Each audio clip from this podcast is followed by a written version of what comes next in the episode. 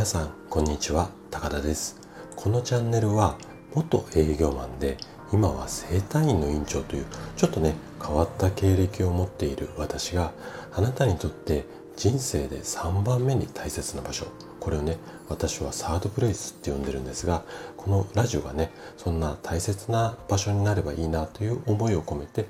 心と体の健康に関するお話これをしています。で今日の放送がねあなたを笑顔に変えるヒントになれば嬉しいです。さて今日なんですけども今日もねストレスを小さくする習慣このシリーズをお伝えしようかなと思っているんですが今日で18回目になるんですけども今日はねゆっくり走るこんな話をしていきます。でストレスはね解消するのではなくて溜め込まないようにすることがすごく大切になります。今日のねあのお話もあなたがストレスを小さくするこんなヒントになれば嬉しいです。じゃあね早速本題の方に入っていきましょう。うんと先日ね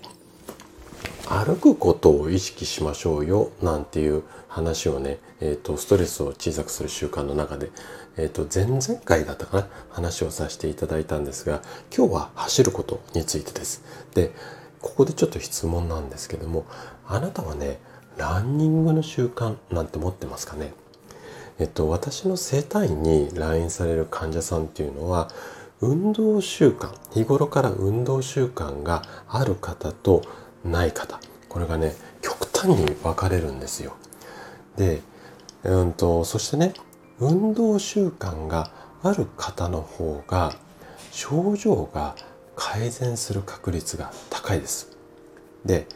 うん、だからっていうわけではないんですけれども、あのー、皆さんに運動をね常日頃から運動をおすすめすることが多いんですが運動しましょうっていうと結構ねジムとかに通ってガシガシ筋トレをするこんなイメージを持たれる方も多いんですけどもそこまではね必要ないんですよ。でおすすめしたいのがランニングなんですね。これならねお金をかけずに自分の好きな時間でできますよね。でネットを検索するとランニングの時間だったりとかタイムであとはこんな形で走ったらいいよなんていろんな情報が出ています。で出ているんですがこういう細かいことは全然気にしなくて OK です。でじゃあどのぐらいの強度どのぐらいの時間で、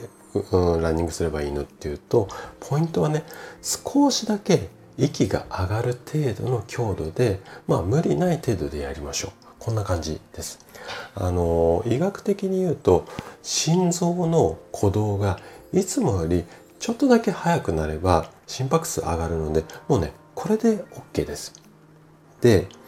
あの私もそうなんですけれども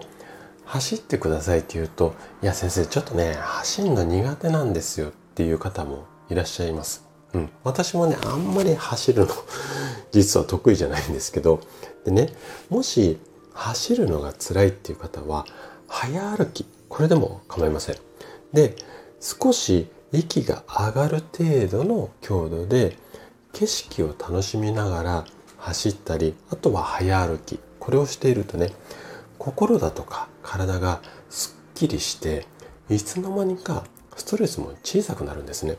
これはねちょっと今日あの詳しくは話をしないし過去にもね何度か話をしてるんですけれども体を動かすことで結構ねストレスとか悩み事って小さくなっちゃったりすることが医学的にも証明されているので是非ねちょっとこう常日頃から走ったり、まあ、早歩きをしたり要はね体を動かす習慣っていうのは是非是非ねちょっと身につけていただきたいんですね。はいということで今回はゆっくり走りましょう。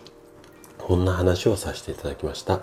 最後まで聞いていただいたあなたがですね、ストレスを小さくする習慣、これを身につけることで心地よい毎日が手に入ります。今日の話がね、あなたのヒントになれば嬉しいです。それでは今日も素敵な一日をお過ごしください。最後まで聞いていただきありがとうございました。